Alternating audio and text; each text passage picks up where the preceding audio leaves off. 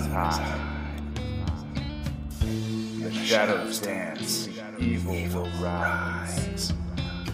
The world between the living and the dead is thin.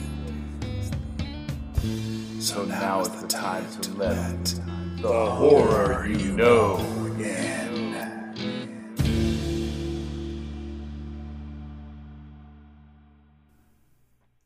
Hello, this is Darren, This is Trent. And this is Ian.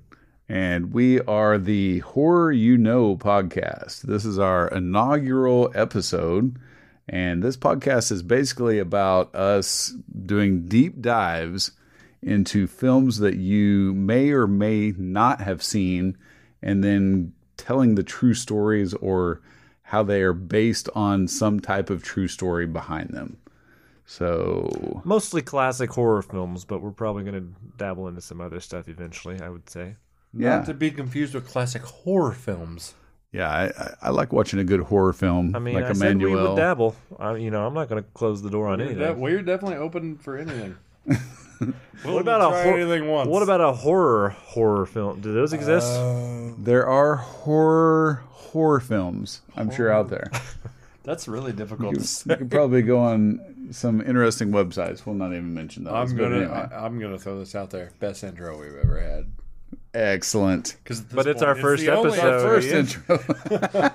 it's got to be the best and the worst at the same time. So uh, this first week we're going to talk about Halloween and everything in spooky season because it's kind of spooky season right now. We're going to release And this. hopefully you're listening to this and it's Halloween. Yeah, for sure. So Our uh, goal anyway. Hopefully you're just listening to this. Halloween. Like I want to start off without talking about the movie Halloween. Let's uh let's talk about some of the stuff you guys have done in the in the past. Uh what do you guys digging up like our about past? exactly Oh, digging up her bones? What do you what do you like about Halloween? Why why is that such a special time for you? Go ahead. Take the, you want me to go? Go ahead, man. So I honestly don't have a good answer to that because I'm Halloween 24 seven. I love scary movies, love scary stories, love scary podcasts, which actually brings us to why we're doing this. I love all this shit, so so when somebody comes to me and says, "Hey, want to do a scary podcast about true crime and horror?" Sure. Now, granted, I thought he said true crime and horrors, so I was a little disappointed when I got We're, here. we're going to have that confusion throughout this whole run. I yeah. can just already So, uh, It's so, the horror, you know. to me, um, it spreads from what spreads like a disease. spreads from within. Uh, it spreads. Um, I don't know where I'm going with this. No, uh, from when I was from when I was from when I was a little baby boy. Uh, growing up, I was always into horror. Don't know why, but at a young age, I was watching shit that was way too inappropriate for me. oh, exactly. Yeah, so I was always watching stuff like this because my mom was a little skeptical, but my dad was always like, "Oh, they're fine," and he would let us watch anything. Now, sometimes they would kind of, you know, scale it back and whatnot, but uh, when I hit, you know, young, like 11, 12, and, and, and on, cable, you know, like. Wow, uh, cable. ca- cable's Seeing the great invention. HBO symbol at the very beginning like so you- excited you, me. can pretty much watch anything on there, so so I don't know what it is. You knew you were going to see some boobies when you saw that. no, that was HBO. Skinamax. I, d- I do like a nice rack. if you Skinamax. Will. Skinamax. Did you ever watch that as a kid? It's the fucking worst. Emmanuelle. This is not the Emmanuelle goes to Africa. Yeah. So she's been to so many places. She's so exotic. Can't believe she went to Africa. I know. You know who else went to Africa? Shaft. He went to Africa. So, so you were going to say what, Ernest. Did he go to what you're He saying is what you're, Yeah, he did go to Africa.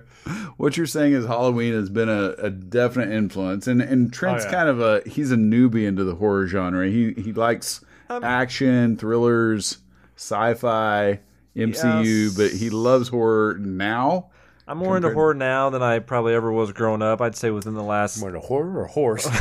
You were a comedy guy, as I recall. I was big into no, comedies. no, there's there's nothing wrong with that though. Yeah, I, I I didn't love think every there was genre, either, but, thank you for validating that. You piece of shit. No, I, uh, I, I'd say within the last probably ten years of my life, I've gotten more into horror, and obviously we we made well, not obviously to everyone, but we made a horror movie a few years back, and that kind of got me into it. Gnawbone So, plug. yeah, I'm sure we'll talk about it more than enough times throughout this podcast. But yeah, it's Gnawbone. Go check it out.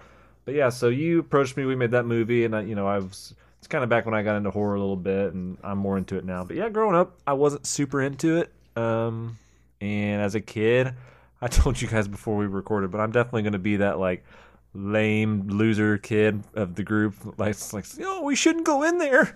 Don't go in there, man. the little bitch boy. Like, I'm the little like timid bitch. boy of. Oh no! That's going to be my role. That's, kind of who think of every Matthew time. McConaughey. Zoinks! Or pff, Matthew, Matthew Lillard. Lillard? Matthew. Yeah. Lillard. So that's Matthew McConaughey would be a definite difference. Okay, man. All right. All right. All right. Let's right. go into the scary. so that's that's going to be my role on this podcast. And fun fact, like you know, I wasn't even really into Halloween growing up as much as a kid Well, because that's not fun at all. That's just a fact. Uh, yeah. Well, my earliest like memory of Halloween trick or treating, I was probably I don't know, maybe four or five. Um, I was the blue Power Ranger. Power Rangers were were pretty big at that time. I don't mean to cut you off, but I was a red Power Ranger. Oh. was a kid. yeah. So you're more the leader type. I don't mean to cut you type. guys off, but fuck you. I never watched the Power Rangers because I was old. You were like, okay. I was in like college when the yeah. Power Rangers came out. But anyway, I was like, I was the blue Power Ranger, and I know I remember I was like, I didn't want to get out of the car and go. I was kind of timid and scared, and like my sister was there, and I think eventually I finally worked up the courage to get out of the car, And I. I, wa- I walked around the car, and it was dark, obviously, because it's night. We're trick or treating. And I like was walking in front of the car, and I stepped in this like giant puddle, like muddy puddle. And I got my costume all wet, and I got so freaking like mad and sad and everything. And I like it immediately was- got back in the car.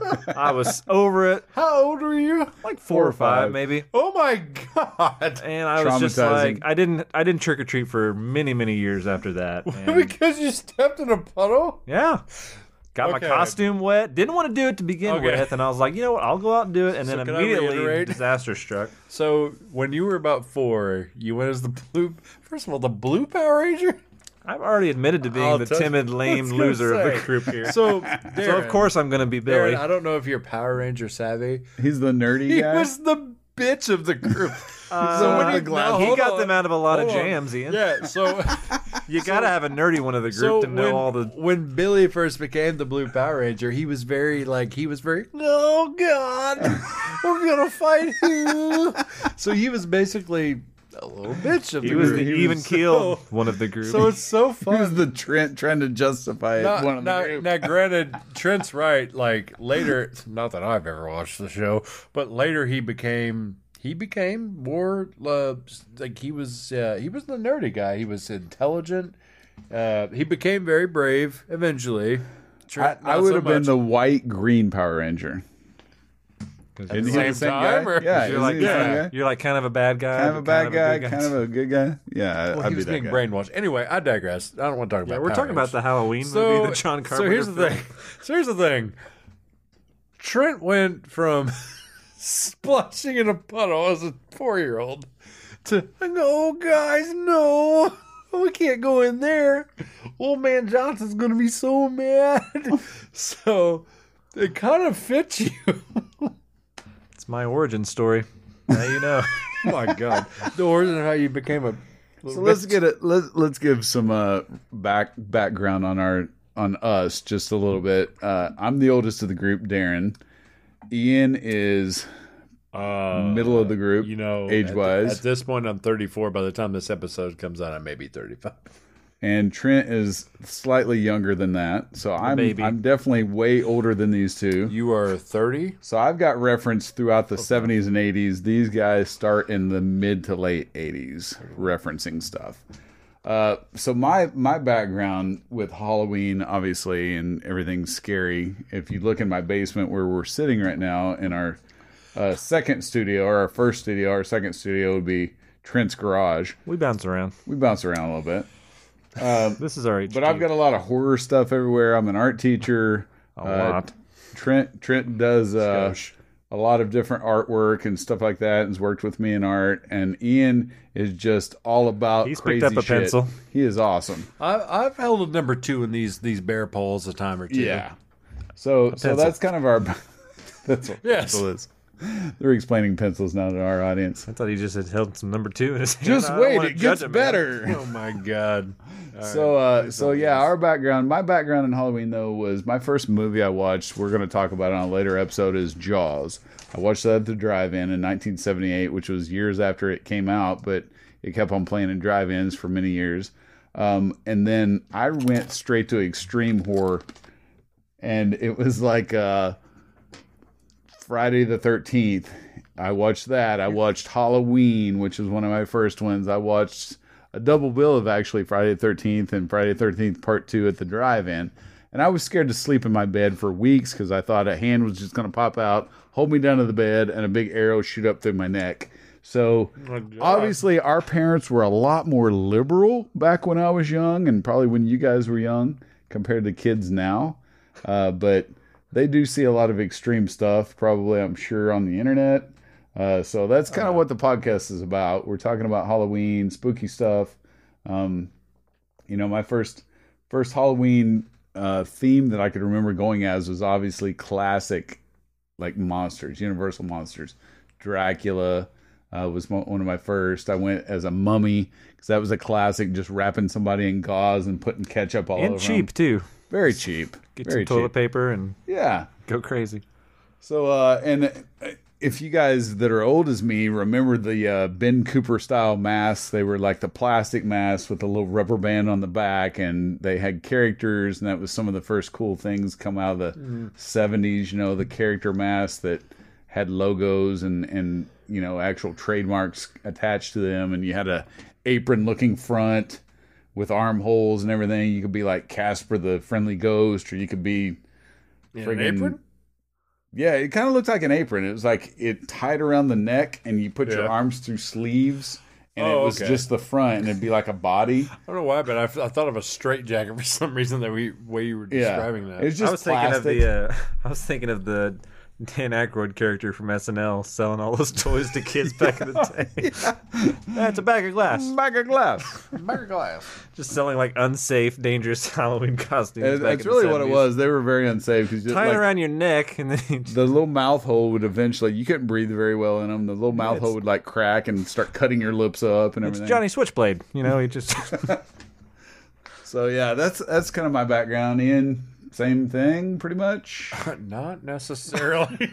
um, you've dated yourself. No, yeah, no, I'm definitely no, dated, um, yeah. When I was uh, when I was growing up, there was a lot of reruns of Nightmare on Elm Street. Um, Yeah. Halloween, Friday the Thirteenth. AMC did a special every Halloween. I think Yeah. we talked about that earlier. Yeah. And I was. It didn't matter. Matter. It didn't matter, man. What year it was. The older I got, the more like I would sit there in front of the TV and watch these every year. Yeah. Every um, marathon is what they're called. I couldn't think of the word. I would watch these marathons every year, and uh, it didn't matter how worse the movie got because Friday the Thirteenth got worse and worse each each one. And I'm not Yeah. saying they were all absolutely terrible. That's kind Some of the were way better most than horror others. franchises go. Yeah, it's it's it's definitely like they kind of jump a shark and they beat a dead horse, but the first one is absolutely fantastic because, and we'll dive into all that later if, if people are interested. Oh, that's but probably going to be an episode. Right? it could be. But Fri- Nah, Friday, nah. yeah, Nah, Friday nah. the Thirteenth built up so much because, uh, spoiler alert, you know, people that have seen the movie from the 79, 80, Probably 80, 80? 81. Okay, I know uh, Kevin Bacon was, was was just Halloween, breaking so into a it. couple years later. So, um, you know, when when you're building these iconic characters that aren't even in the first few movies, um, I'm cool with that, and and I love the fact they brought Jason in. But like, the more that went on, the sillier they got. Uh, Nightmare on Elm, ugh, Nightmare on Elm Street was the same way. Halloween got the same way. The third one had nothing to do with anything. Yeah. But I think you and I have talked. You like the third one. I like the third one. If it's it was not a Halloween- standalone movie, Yeah, right? standalone movie. It's a great movie. So I've had this conversation with another friend. He said, as a standalone movie, it wouldn't have been that bad. And I said, man, I don't agree with you. I agree on that subject. I agree that some movies can be good as a standalone Yeah. movie, not a part of the franchise. I don't agree with that. That's a shit movie, regardless. I, I would, I would, I would rather eat a bucket of shit. It's it's definitely a, a God, I hope nobody has one. kind of like a personal taste movie. I mean, there's a lot of fans out there for it. I there's a lot of respect the detractors against it. Definitely. So I think it has to do with the cult following situation, to where like it's so anti-Halloween Yeah. Yeah. that it you know I, I think back then it was one of those like this is such a terrible movie why would anybody like this but nowadays it's kind of got that cult following to it and I'm, I I respect that. I'm cool with it. I still don't like it. Maybe I need to go back and watch it again now that I'm older um more mature. But um I'll leave that speculation. But uh yeah I, I don't I don't think I can get into it man. Yeah. but but But we're here to talk about the first Halloween, so that's what we're going to but- really but yeah, focus in but, on. But yeah, as far as getting into horror, I, I'll watch anything that has to do with horror. I'm not into the blood and guts part of it, but I like I like a good story. I'm And if into there's a all lot of of it. blo- Like a good no, bone no, I don't. I don't care if it's like. But if there is, I'm cool with it. But the story's got to, Yeah. like the story's got to be strong enough to. I mean, to I me. I'm I'm such a horror fan. I will watch schlocky shit that has no story. Like I will watch Basket stuff Case. like like Basket Case. I love uh, any anything from that era. I love like stuff from Japan that's all about gore that has no plot and it's all about like just weird stuff, you know, Yeah. like torture and like not that I'm a torturer kind of guy, but like I, those respect muffled sounds were in the corner of this basement over here. exactly. I I'm in, oh, it was I'm into like just experiencing horror and seeing what it what it has to offer.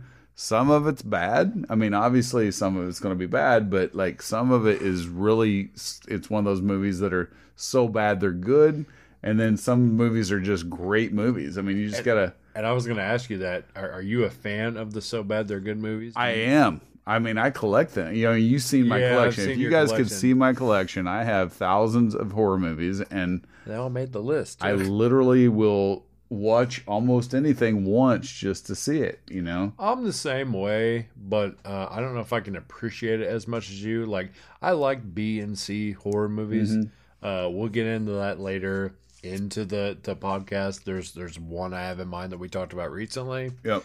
that I think a lot of people were kind of disappointed in, but I think is a sleeper movie.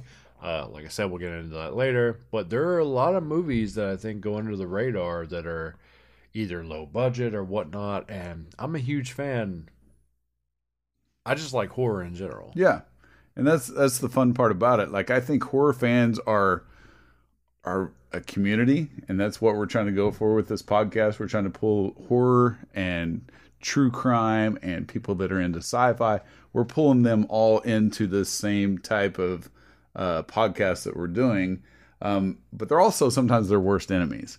Like they they gripe about everything that just comes out, and they they they try to fight. Like I I see on websites all the time people just trying to say stuff controversial to be controversial To get a rise, to just kind of troll, if you will. I kind of like that because it gets people going. Like I, I think any kind of film worth its salt is a film that has people talking about it negatively Yeah. or positively. You know, and we talked about you and I have talked about this uh, Yeah. off off uh, camera here recently that uh, whether a movie is good or bad, if people are talking about it, it's definitely made an impact. Whether, whether it's positive or negative, exactly. people are talking about it, and and that's gonna draw more people like that haven't seen the movie to be like, the fuck are these people talking about? Like I have to go Exactly. watch this. Exactly. And uh, I'm not gonna lie to you, man. That's kind of draw me into if I've if, if I'm if I've never seen a movie and I hear somebody talking about it, and somebody saying this is great or this is absolute dog shit. I'm like,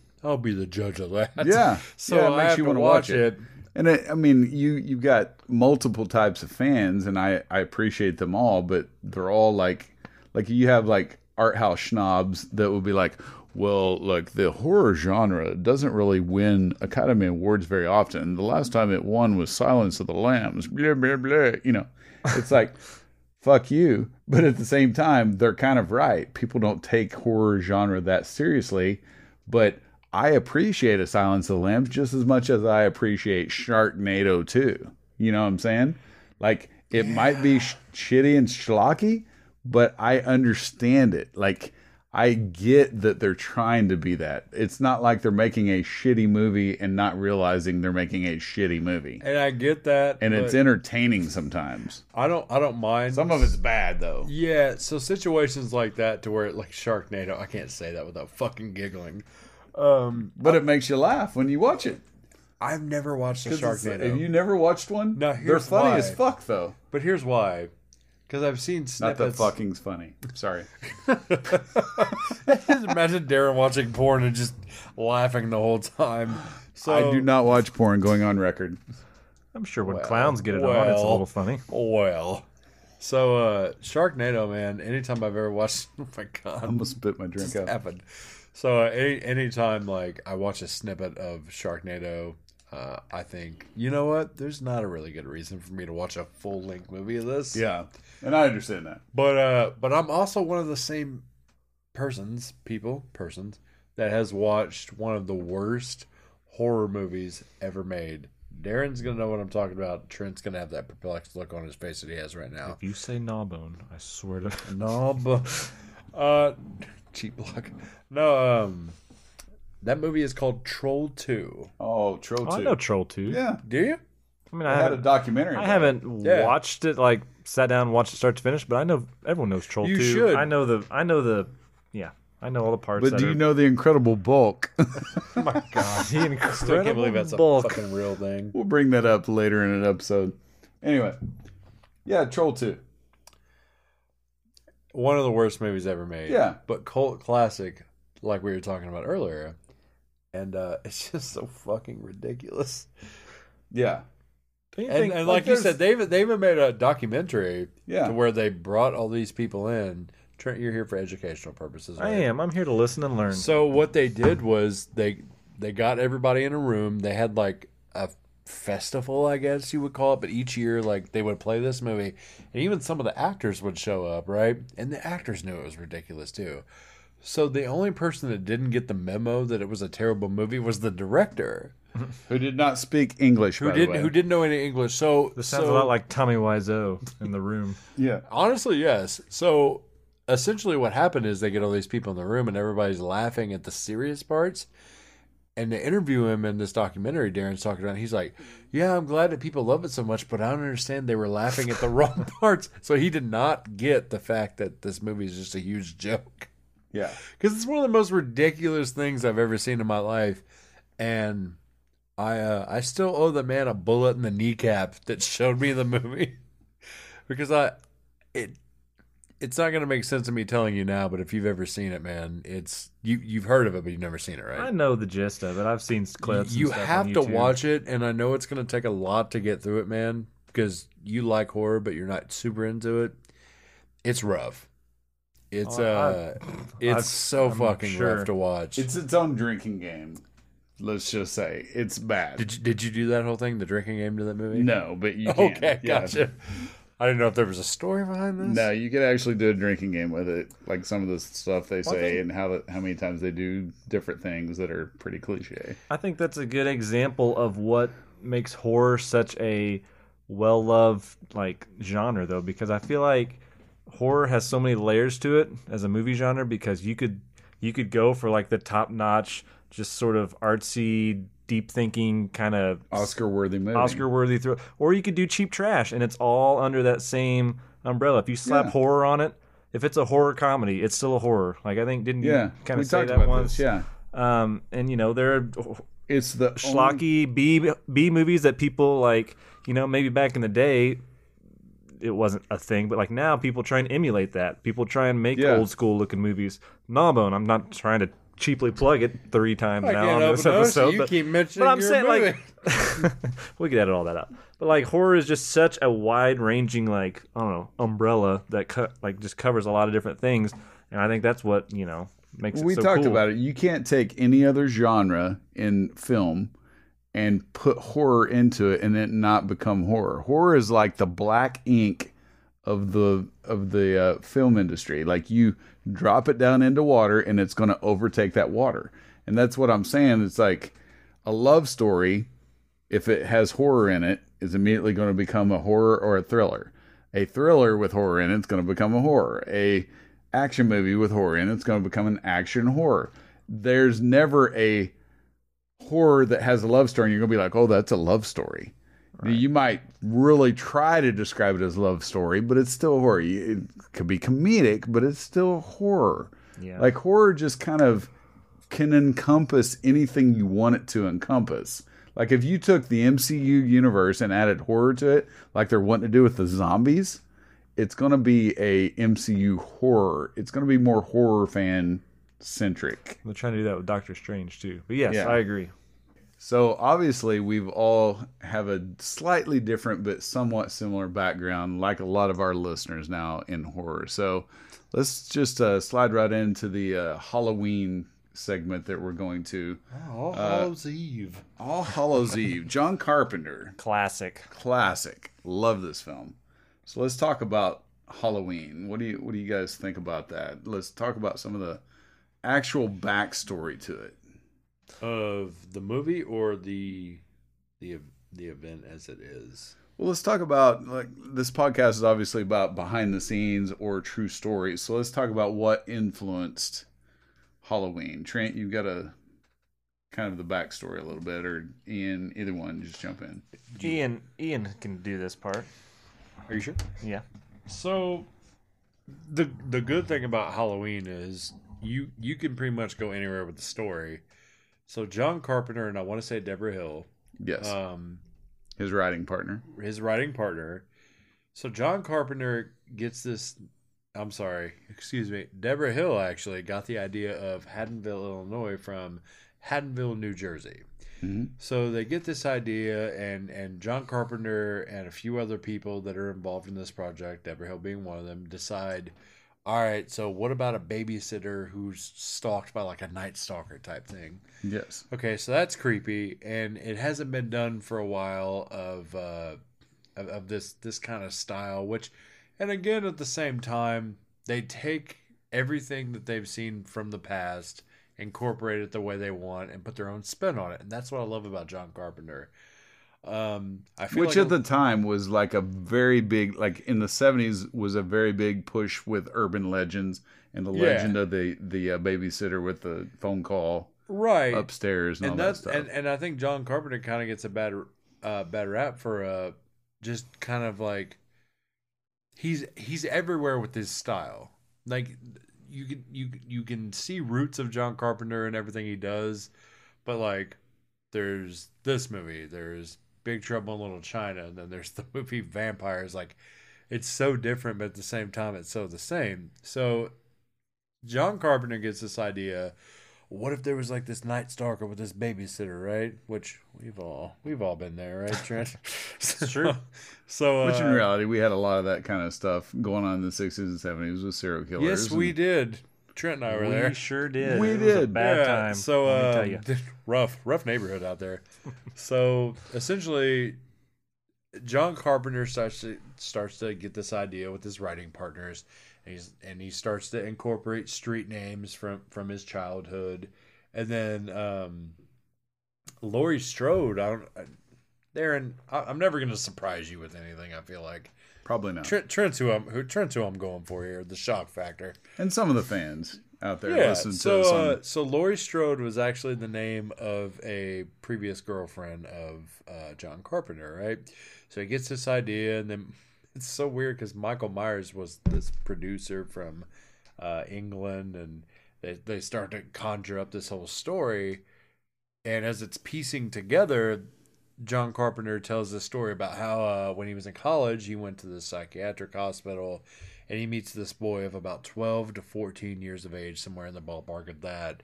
And he has these cold, dead eyes, and he's just schizophrenic, and it scared the ever loving piss out of him. Yeah, he specifically mentions the eyes. He, he's like, They- those eyes. soulless black eyes. So not only does he do that, but when he when he mentions that, he incorporates it into the writing of the movie. And uh, Loomis, Doctor Loomis, actually, if you remember in the movie, says basically the same the same word Yes. for word. his big I learned there was nothing behind those eyes but evil. Evil. Evil. Dr. Loomis, also a very underrated actor.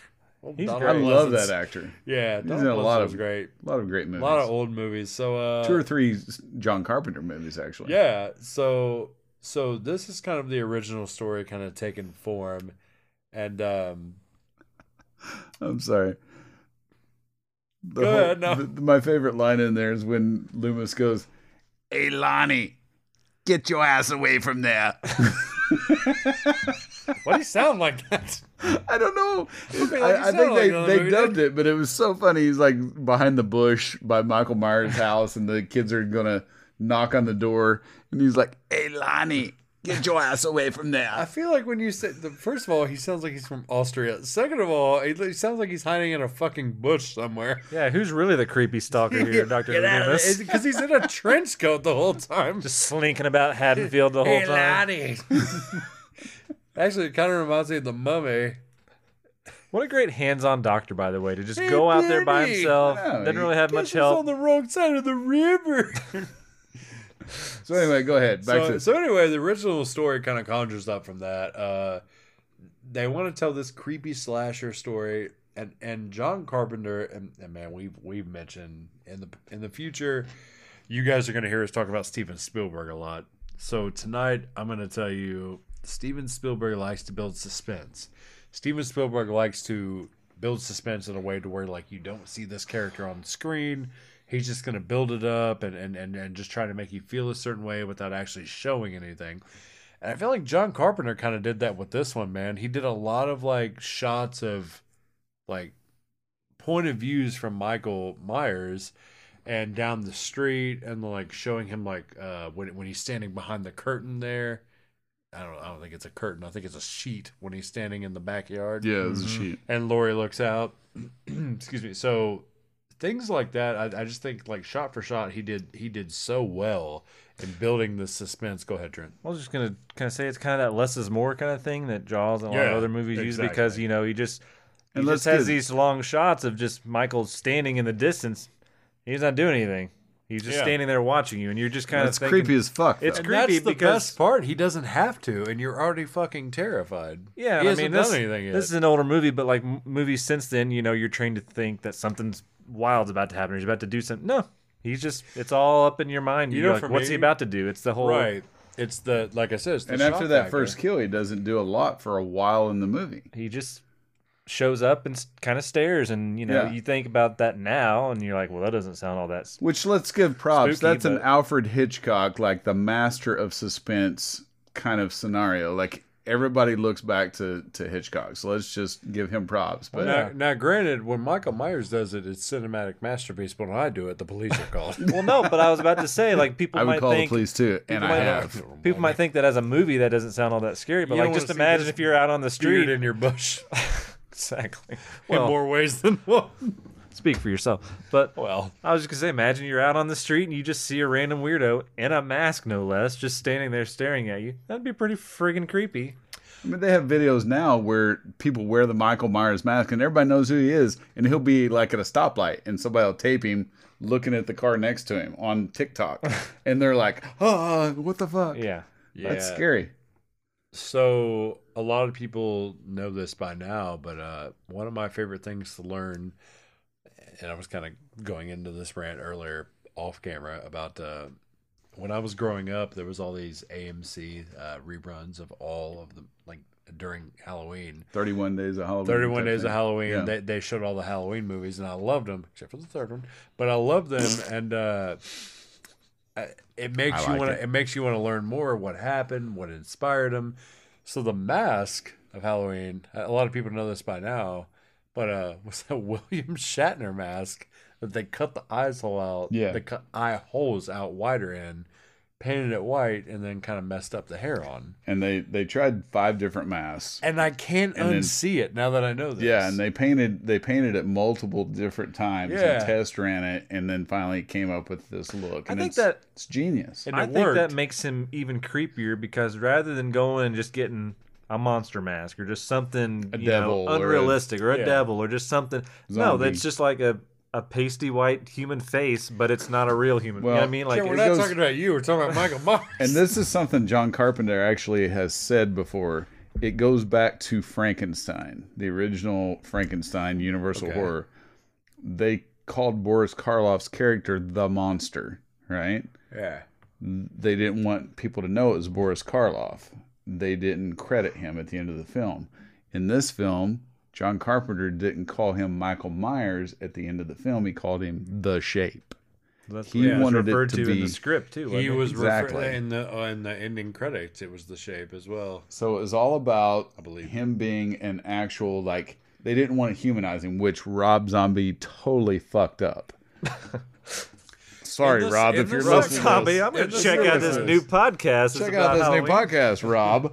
Uh, he totally fucked that up because people, you don't want people to feel empathy or pathos for a, a a killer in this sense because it's supposed to be scary. If you feel too Yeah. much empathy for him, then you you kind of lose the character. Which I it- also it, he takes did. it takes away the backstory too of like so like I said he grew up uh, I'm sorry John Carpenter went to the psychiatric hospital sees this 12 to 14 year old boy blank stare nothing but like cold dead eyes. And in the very beginning of the movie sorry to cut you off track but in the very beginning of the movie they show a young Michael Myers murdering the sister and everything and they take the mask off and it's the cold dead blank stare. Yeah. and then as he grows up he doesn't say anything he doesn't talk. The most terrifying part of the first movie to me growing up as a child was seeing uh, the nurse drive away in the car and then michael myers jump on top and he had this goofy like wild look on his face which Like i don't think face. they should have showed his face in that and I don't remember his face. Did they? it's it's okay, quick. quick. Okay. it's quick and So I, i, don't know how to not be a his face was jackass like and at the end. Yeah, I don't know how to not be a jackass and pause and be like, "Look at that face."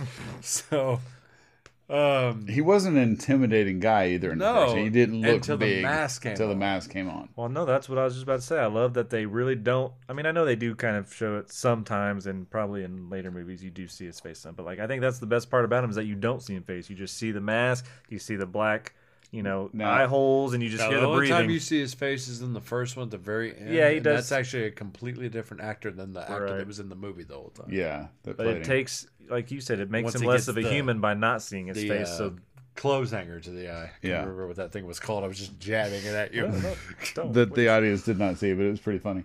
So, I need an actual clothes hanger. so the shape, and you just mentioned him like taking off the mask, and I'll talk about this. Me being a film film studies teacher and and big into film, the point of view, the killer point of view shot started in the good. early to mid '70s, but the first major film was not this one that did it, but it was Black Christmas by Bob Clark. And It's a Canadian film. Yeah. uh, had had the original Lois Lane from the Superman movies. Uh, I can't remember her name, but anyway, she was in it. But that was one of the first killer point of views. Now, what I liked about the way Carpenter did the killer point of view, he put the boy as the killer. We didn't know who the killer was until the end. That's what's shocking of that scene. It was a young boy killing his own sister after she had sex, and he saw all of that in there, right? Mm-hmm. So he was obviously emotionally already messed up. But why was the killer point of view important for us as an audience? Because it implicated us in the killing. Because if we're seeing through his eyes, what does it say about us paying good hard money to go to a fucking theater and see people murdered? That's really what is cool to me about that scene. It's implicating you as an audience member, as somebody that's got something in you that wants to see this train wreck, to see this murder, you know? You had to bring up the Lois Lane Superman. Now I've just been over here like the Margot Kidder's her name. Yes, thank you. It was on the tip It of my hit, my, tongue. it hit my head as soon as you said that. Yeah, so her face was in my Which, stomach. ironically, Bob Clark did not only one of the greatest horror Christmas movies, he did one of the greatest Christmas movies. He did A Christmas Story nice. with Ralphie. So that is for another day. Yeah. The only thing I'm going to say is I fucking hate that movie. Christmas Story. Yeah. Oh my gosh. Yeah. I like it. We're gonna have a lot of tension on this this set Yeah. this year. Trent's going to get Should punched in the arm a lot. I'm sorry, Oh Trent. my god, I'm gonna find a new seat next time. You're not safe anywhere, but I'm sorry.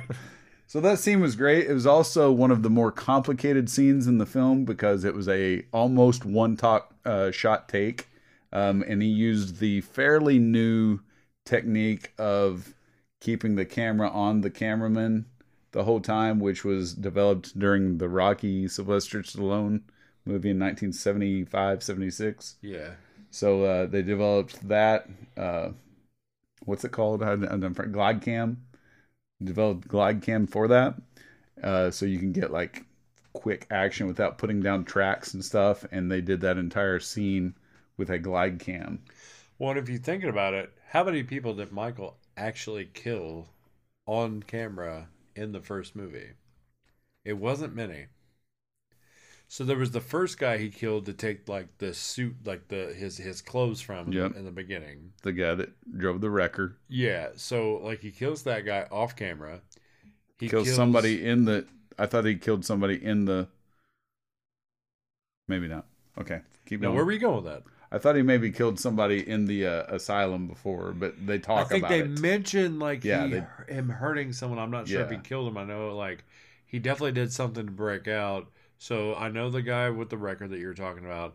I know uh, the couple um, that that uh, live down the street from where Laurie's babysitting, uh, where he puts the sheet on with the PJ glasses and. Soles and ooh, Yeah. she was so hot in that movie. She was so. she's so still those she's still two. So very good looking as those lady. three, and again, like I think it was a very small handful of people, but that Killed just someone goes- in the car, didn't he? It was the babysitter in the car, the uh, friends, both the friends, the babysitter in the car, the record guy, not a lot. and that might be it. Not a four, lot. Four murders That's in the four first one? right there, and uh, that's the thing that I loved about that first movie was it was more about building up suspense. It was him in the backyard being Exactly. a creep. It was Laurie Didn't walking really down need the that high body her- count to make it. No, he didn't, and he didn't have to because she's walking down the street with her friends, and if you remember, he's weirdly standing halfway behind that bush, and she turns around and looks, and then he's gone. Yeah. And I can't tell you how many times I've done that to people where I've been standing behind a bush. He stood behind a lot of bushes man. and just disappeared in them. Yeah, without a trace. I like to see you try to find me. So, um, so Well, yeah. I mean, it was definitely more about suspense, like Right. you said. It was about creep factor. Uh, you know, it was more based in reality. Like if you had a serial killer, he's not going to kill thirty people in one night. He might kill three or four. You know, um, and that's what's cool about this movie. It's the shape. It's like what actually could happen to you. You know, like could this really happen? Now the the ending is a little more uh, supernatural, I would say, where he gets shot and then disappears. which I thought was brilliant because that's the Yeah. first time they do that in the movie was like first he became this creeper stalker guy and then he's attacking Laurie in the closet. She rips off the mask, she's stabbing him in the eye with the clothesline. She shoots him, he falls off the balcony, and then next thing you know everybody shows up, the police, Loomis, everybody, and then he's just gone. Yes. And I thought that was absolutely brilliant. And um, a lot of people shit on part two. I love part two. It's not as good because they go really a different like direction. I- It's it's a different Underrated. direction. But the first ten minutes I thought was great, like because they it picks up exactly where the first Yeah. one left off. And, and I get Part two is more of an 80s slasher. Let's get. Honest. it- it's got it boobs, it's got sex, It's Yeah. got cheesy kills. Well, no, wait Not a a minute. lot In the plot. first one with the friend and her boyfriend, there were there were boobs there, right? Yeah, it shows her when he goes to get her the beer. Is that Get my beer, Trent? Bob. No, I'm just. Dude, titties Where's my amuse beer? you, we need to make a we need to make a boob count for this. Like so, at about five minutes and forty seconds, we Yeah, see a nipple. boobs about- from If PJ want- Soles. If you guys want, we'll do a spin-off and it'll just be the boob count. It might be a Patreon episode. How many It's- boobs it's- and murders are there in count, each? We're just doing boob count.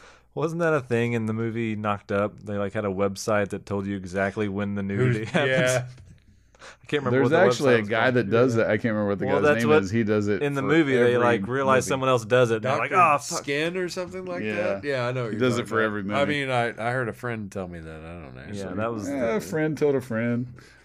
Anyway, No, that's that's what I love about the movie, and uh, and the fact that it came from from a true story of of Carpenter seeing this boy Yeah. in this asylum. Uh, just Now let's just Well, mention this of- other story. I was gonna say, speaking of true stories, There's you have a a- story also means. Yeah, it's it's about this guy named Stanley Stires, and they say that Ed Kemper, which was a serial killer in the early '80s, late '70s, yes, and then Stanley Stires uh, actually influenced it.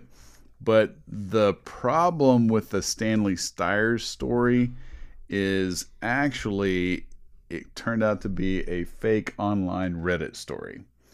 Okay, so the Stanley Stires story starts off the same way uh, as as this story. He was born in 1912 in Iowa. Um, he actually like at this time his parents were elated to have a, a little boy unbeknownst to them however there was a mischievous nurse working in the hospital nursery after stanley was born she took him and swapped him with another baby just for kicks so this other baby she swapped him with God, uh, both families happily took their babies home, not realizing the mistake. But there was more bad to come, and the other family was involved in a terrible automobile accident on their way home from the hospital. Both they and the Stires' real baby were killed. Uh, not long after, the Stires discovered that their baby was not their own, and the nurse in the hospital was, was sent to prison. But that did little to help the family deal with the situation they found themselves in. They grew resentful of Stanley and began to drink heavily. They spent the majority of their time drunk and shouting at the young boy, locking him in his room and trying to make him miserable as their punishment for not being theirs. Uh, then they had another baby. This time it was a little girl. Her name was Susie, and she became their whole world. She was their princess and gave her everything.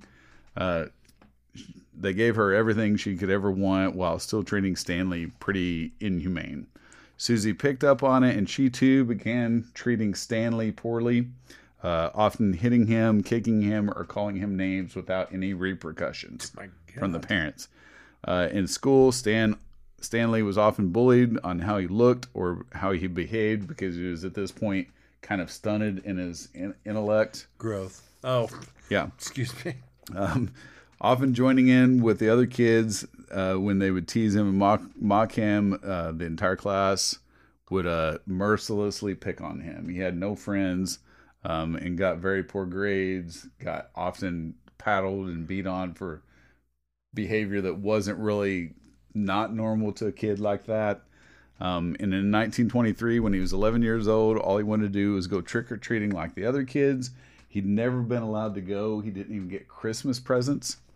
Um, so, by him not being allowed to go, yet they allowed Susie to go to a Halloween party the night before Halloween, uh, it became the final straw for him. So, he was like just now hitting adolescence. And just hours after Susie returned home, he snapped. He took a butcher knife from the kitchen, stabbed her multiple times until he knew she was dead. He then turned on his parents, killing them in their beds while they slept.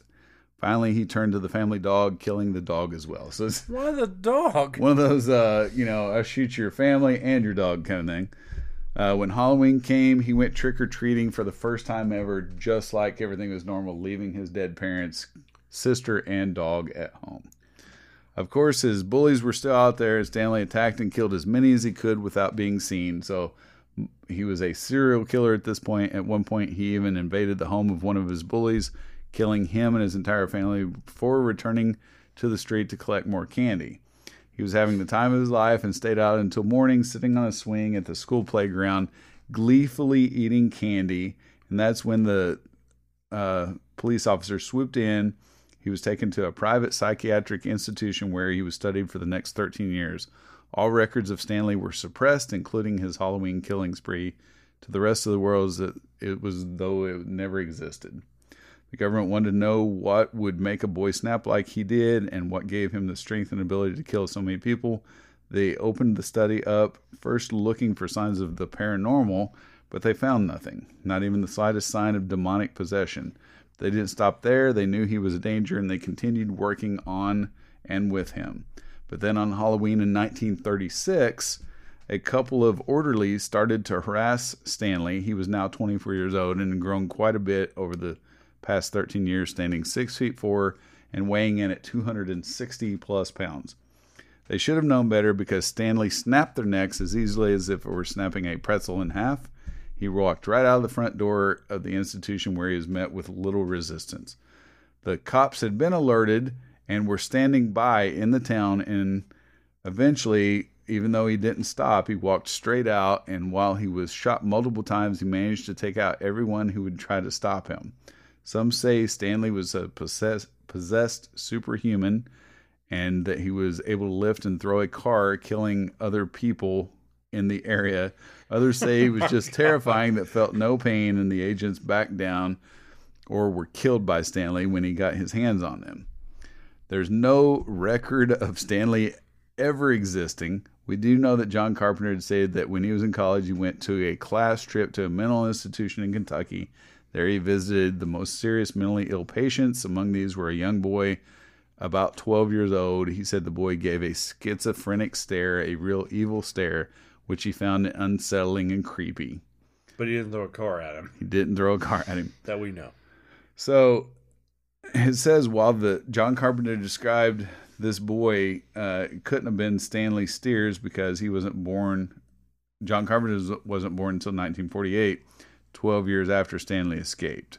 So the the this whole story is played off like it's a real story, but in reality, uh, if you trace it back, it it was a Reddit story. So It was a pretty good story until you got to like the incredible Hulk part where he just couldn't be killed and was throwing cars at everyone. But it almost seems like one of those, you know, the guy escaped the mental institution with a hook for a hand, and the hook was in the side Wait of the door. Wait a minute. Where have I heard this story before? Yeah, so it was, it was one of those type of stories, and it was Yeah. on Reddit. And I think the more it was on Reddit, the more it blew up, and then became this superhuman bullcrap. So that's kind of the backstory of Stanley Stiers or Steers. Hmm.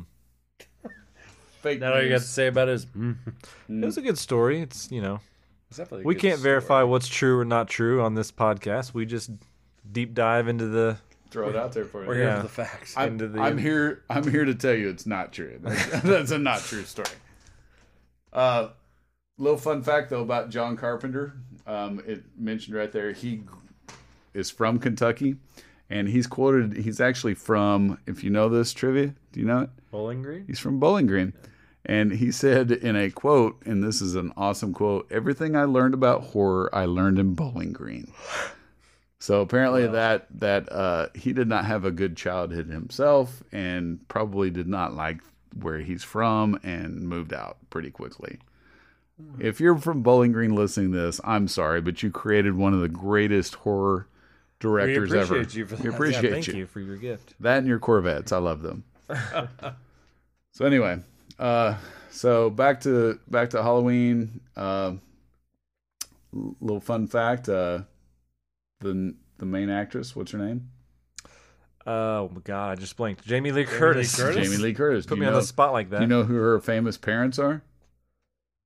I can't remember the actress name, but was she in Psycho? Psycho, Janet Leigh from That's right. Psycho, and then her famous dad was Tony Curtis, who also played a couple of serial kill- killers. One was the Boston Strangler.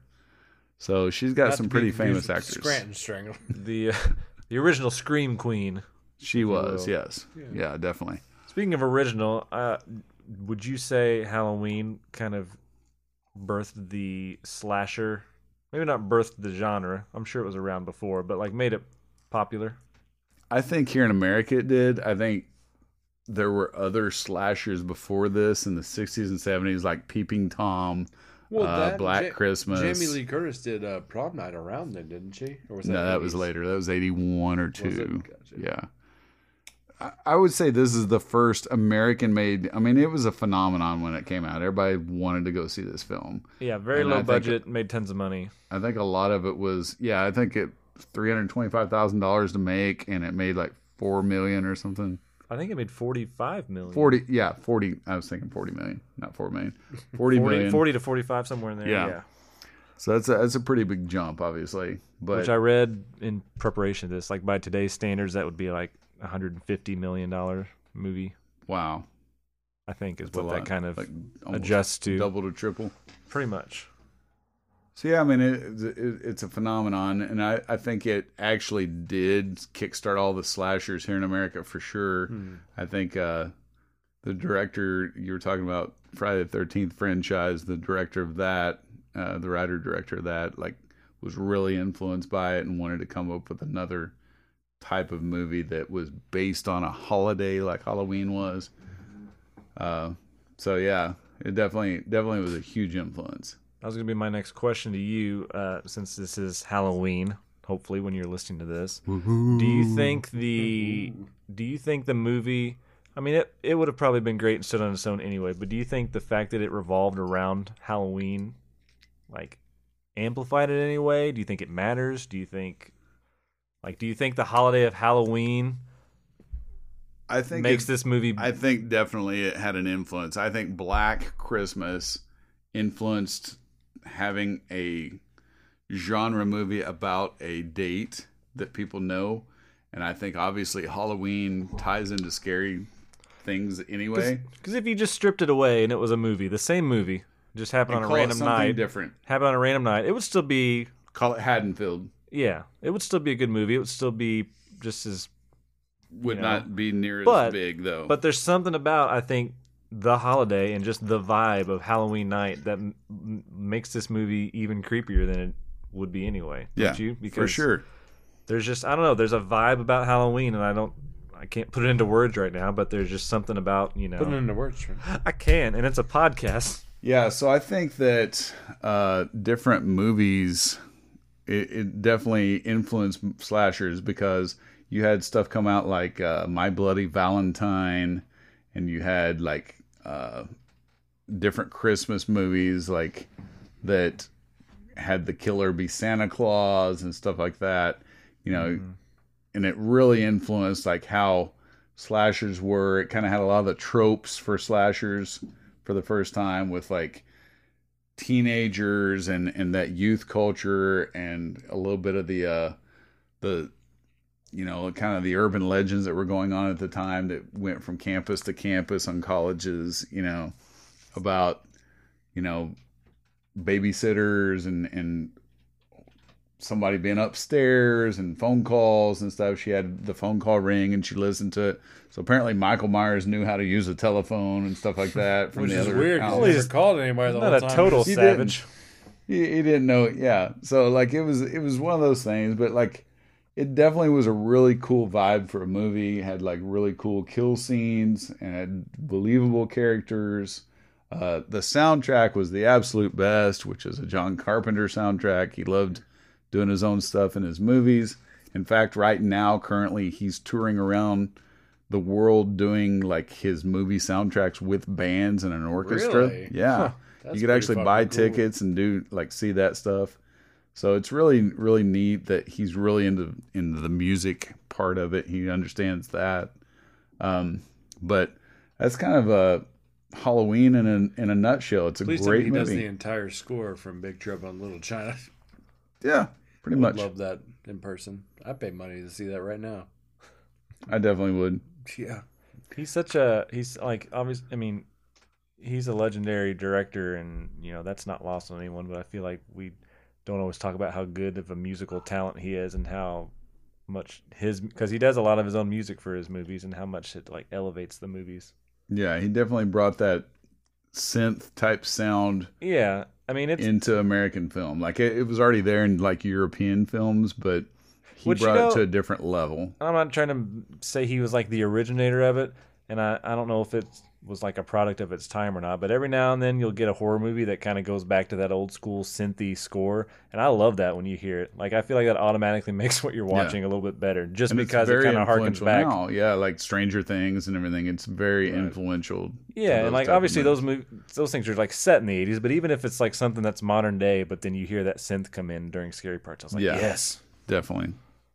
So I'm, you know, we're, we're about out on this first episode, but I want to tell a couple stories. One is like uh, my childhood, like my favorite story that actually freaked the shit out of me.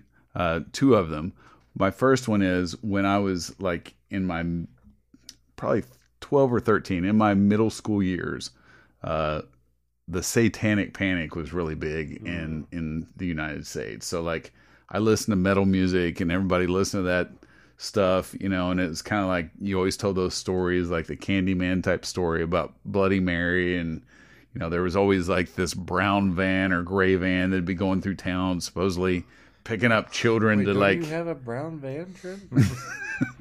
Yeah, you can fit a lot of children in it. Let me tell you.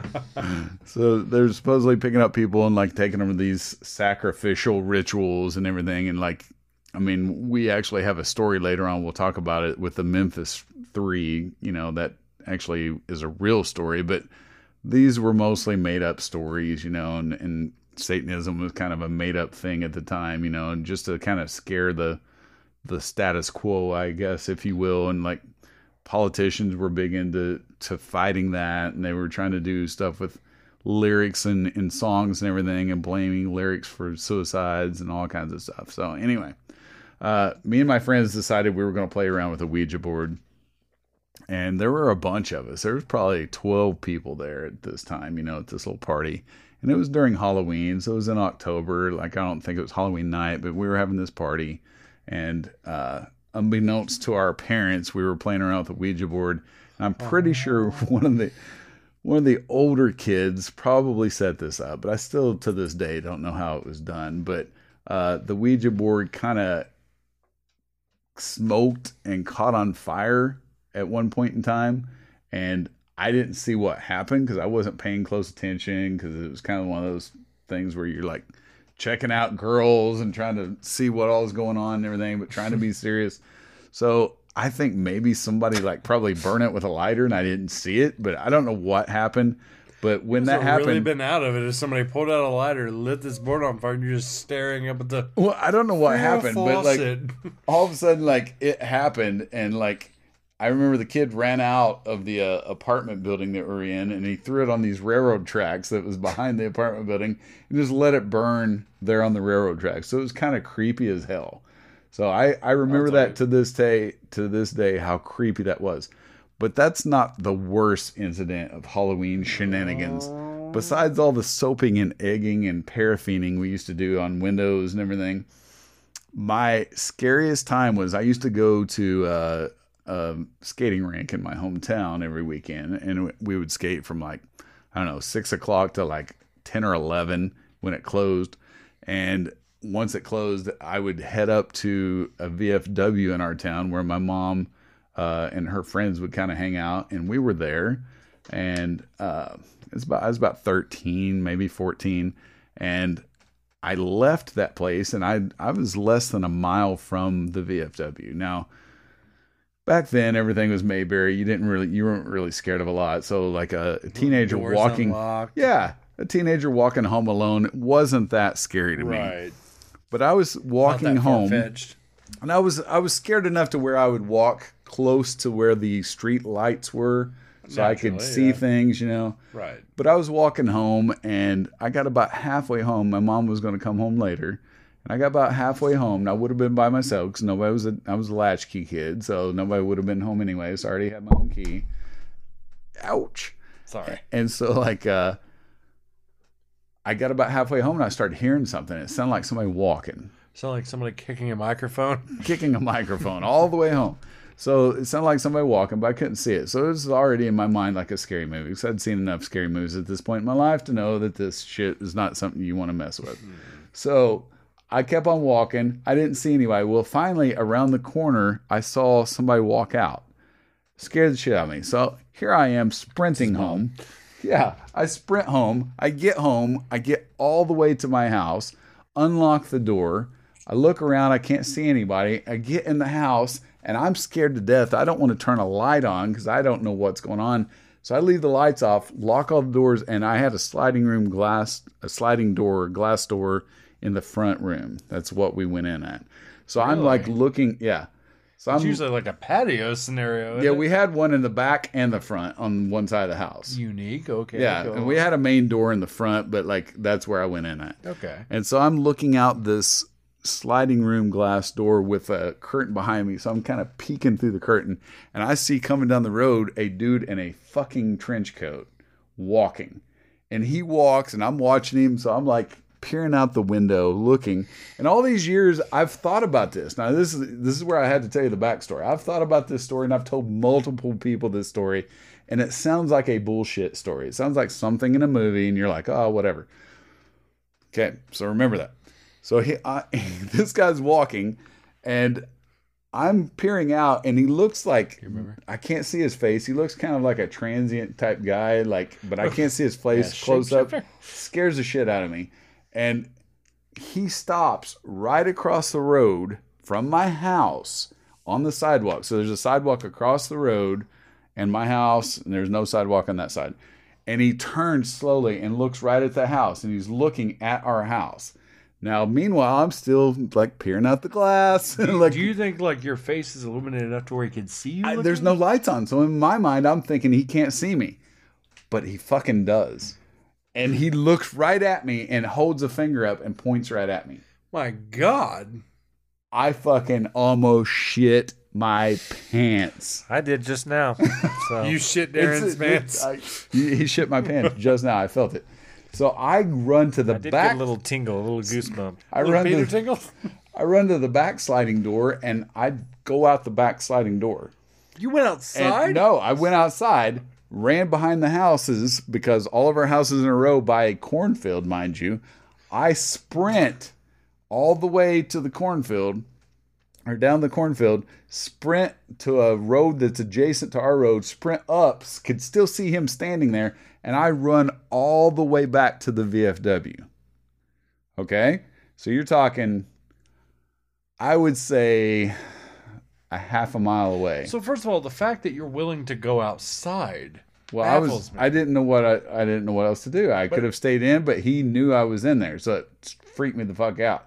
So I ran outside, So- but the back door. So, so I thought I thought in my mind I could time outrun him. So by the time he sees you, you run out the back. You're trying to circle around him. I'm assuming to get back to your mother. Yes, Okay, so I get that. So as you're circling back around, how long would you say? Five minutes it takes to do all this? I was one of the fastest kids in our entire school, so I would say Fastest man alive. like I literally like He's so was- fast. I was pretty fast friggin' fast. Two minutes.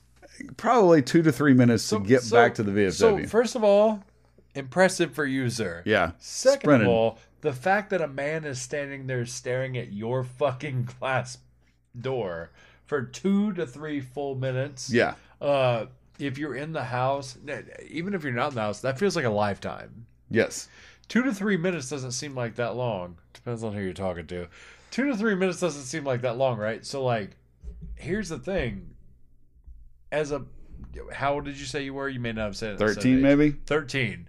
You see this. mid eighties. He points to you, not not toward the house. He points at you, right? Points at where I was at at the glass door, but it's the same door I went in. So maybe he didn't see me, but But the odds of him Fuck. pointing, but why would he? Exactly. You circle back around two to three minutes seems like a lifetime. You get back to the VFW and, and continue. I'm and sorry. I, I tell my mom the whole story. She said I'm crazy. She said, "Oh, you're just your imagination." I, I was like, "I'm not leaving." This is back in the day when you could go into VFW as a 13 year old and sit there by your mom while she's Have drinking a couple beer. drinks. you It didn't really matter, light up right? cigarette. right, Smoke them up, Johnny. So yeah, it was the same type of thing. James actually. So uh years go by.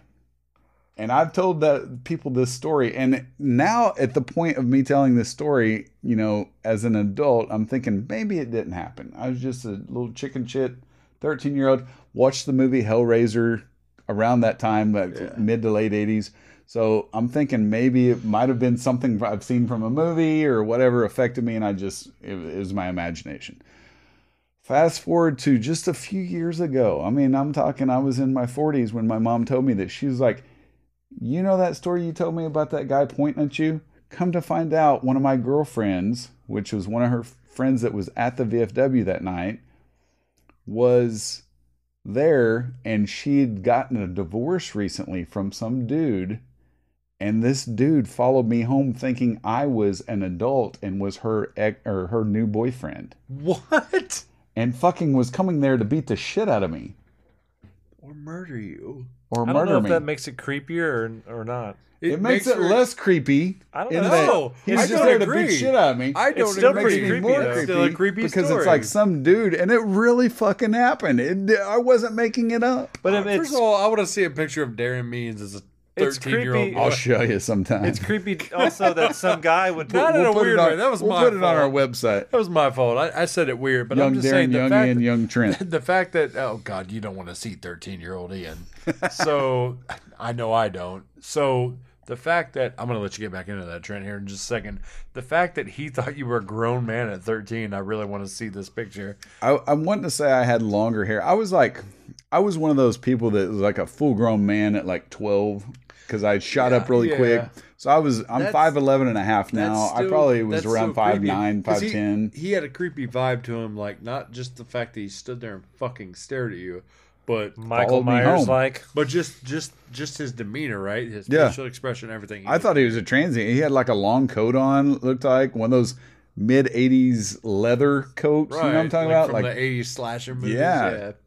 but people wore those out back then, like right, cowboy, like cowboy casual type guys. What, what were you getting into a second ago, Trent? I'm sorry. I was just thinking that it's almost creepier in a way that yeah, it was a real person, but like who goes to someone's house and just stands there and stares at it, like you said, like Michael Myers, and then points at the house like he's calling out his victim. Like who knows what he was gonna like do? he's Like, not, but in like my he mind, I'm thinking he could have been out to kill this guy that maybe he, he was were. looking at at me like I know what you did, kind of thing. Like I'm gonna kick your ass, but, But how could he see you? I don't Wasn't it in the middle of the night? It's dark. like there 10, wasn't like a 10, porch light on, 11. right, to where your light, your face would have been It was perfectly illuminated in the light. I mean, he I, see- I all walked he in. is the I walked in, and and as soon as I walked in, in. I shut the door, locked it really quick, and r- remind you, it was a glass sliding door. So I locked the little lock that goes up, The latch. and I threw like we had a board that we'd put behind it. like a I bar, put the board yeah, in to there, stop yeah. people from breaking So in. that's all that was protecting me from this and that dude. and he, you know, he obviously had bad intentions. He was Wouldn't gonna, follow me. He followed you home, and who knows? Like I said, who knows what he was going to do to you? Now he killed you. You So know? it was it was like that a makes it creepier to It was me like in a a way. slasher movie that turned out to be reality in in hindsight. Like I'm glad I'm alive. well, yeah. That's my scary Halloween story because it was in know, the fall as well. So the, tie the this- Ouija board was scary, but that might be scarier. To tie this up, kind of with Halloween, and kind of wrap things up a little bit. You know, me personally, I feel like it's never happened to me, but I feel like one of my greatest fears is looking outside my house at night and just seeing someone in the road staring. At, like, can you just? I don't feel like Isn't there's a there's not there's not really. I mean, there are, but that's Well, like I one of the worst I'm doing fears. tomorrow night. That's like one of the worst fears. I feel like you could just randomly think about while you're laying in bed, And which it I don't encourage it, but it actually happened, and that's what's crazy. Like my mom told me this years later that that woman said that her husband was ex husband was the one that did that. Like it was a true thing, and Like, if you're- freaks me out. If you're listening to this, just imagine that when you're laying in bed falling asleep, just imagine looking out your front window and just seeing a random stranger just standing there, like Michael Myers. Again, good way to tie this back to the episode. That's scary as hell. Like that's you just fucked up half our eyes. I mean, that's, That's what awesome. again, not not to bring it back around. That's what makes Halloween so great is that he just stands and stares at you. I mean, he Yes. obviously kills people point, too, yeah. but you know what I'm saying. Oh, I thought you were talking about the guy in the. No, Michael Myers. I'm Yeah, just that's saying that's term. So I'm gonna add some pictures of us when we're young on our on our social media, and I'm also gonna add. immediately. I'm also gonna add like I went to Hollywood recent, like within the last two years, and just two two streets away from the Sunset Strip is where they taped that all that those scenes with the the babysitter's house and everything. And I actually am behind those bushes and I peek out and then I come back. So I'll add that little video or those pictures. Nice. good man. plug for our Good social touch. medias. Yes. Also. So let All me right, know so about that's that's our inaugural Halloween episode. Next week, or you know, whenever we do this again, we'll we'll add some cool stuff, and hopefully, you guys are going to follow us on Twitter and Facebook and Instagram, and if we have a YouTube page eventually, and if we do Patreon, we want you guys to be subscribers. And hopefully you'll dig this content. We'll have more and more, and this should be a really, really fun show.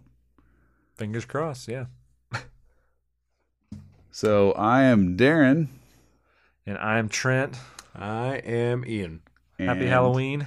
Happy Halloween. Halloween. The horror you know. You stay spooky, guys. Thanks. What the fuck did I just say? Thanks. No, I like that you said. In the dead of night, when the moon is high, and the shadows dance, the evil will rise. The world between the living and the dead is the